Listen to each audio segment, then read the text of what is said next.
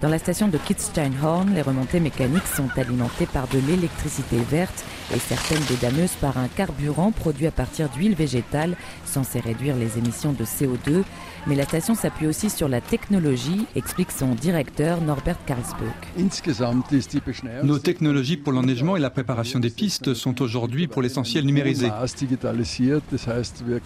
Cela nous permet d'observer très précisément où il a neigé et en quelle quantité afin de ne produire que le strict nécessaire. Nous essayons par ailleurs d'enneiger uniquement quand les températures sont idéales.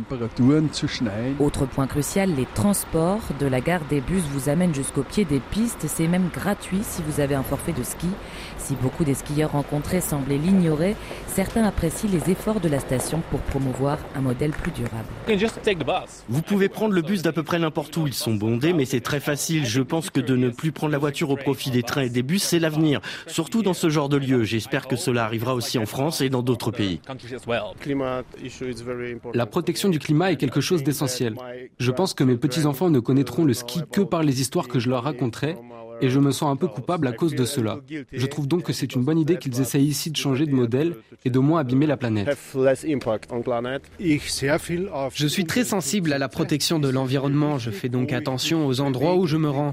Je pense que la protection des glaciers est extrêmement importante et qu'il faut donc trouver pour le ski un modèle plus écologique.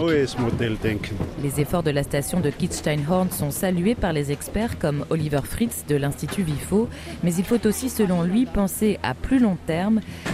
Selon l'Institut de météorologie autrichien, le réchauffement climatique a réduit la durée d'enneigement annuelle en Autriche de 40 jours en moyenne depuis 1961 et celle-ci va à l'avenir continuer à diminuer, une donnée dont il faut tenir compte selon Oliver Fritz. Une région comme celle-ci vit en partie de son glacier, or il est appelé à disparaître tôt ou tard. La station de ski ne sera alors plus du tout la même. Nous devons nous demander à quoi ressemblera le tourisme dans un monde marqué par le changement climatique, y réfléchir en et penser à de possibles alternatives aux activités touristiques auxquelles nous sommes habitués, comme le ski alpin. Il reste donc beaucoup à faire. L'enjeu est aussi économique pour l'Autriche, pays où le tourisme représente 7,5% du PIB et 330 000 emplois à temps plein. Isorias, Vienne, RFI.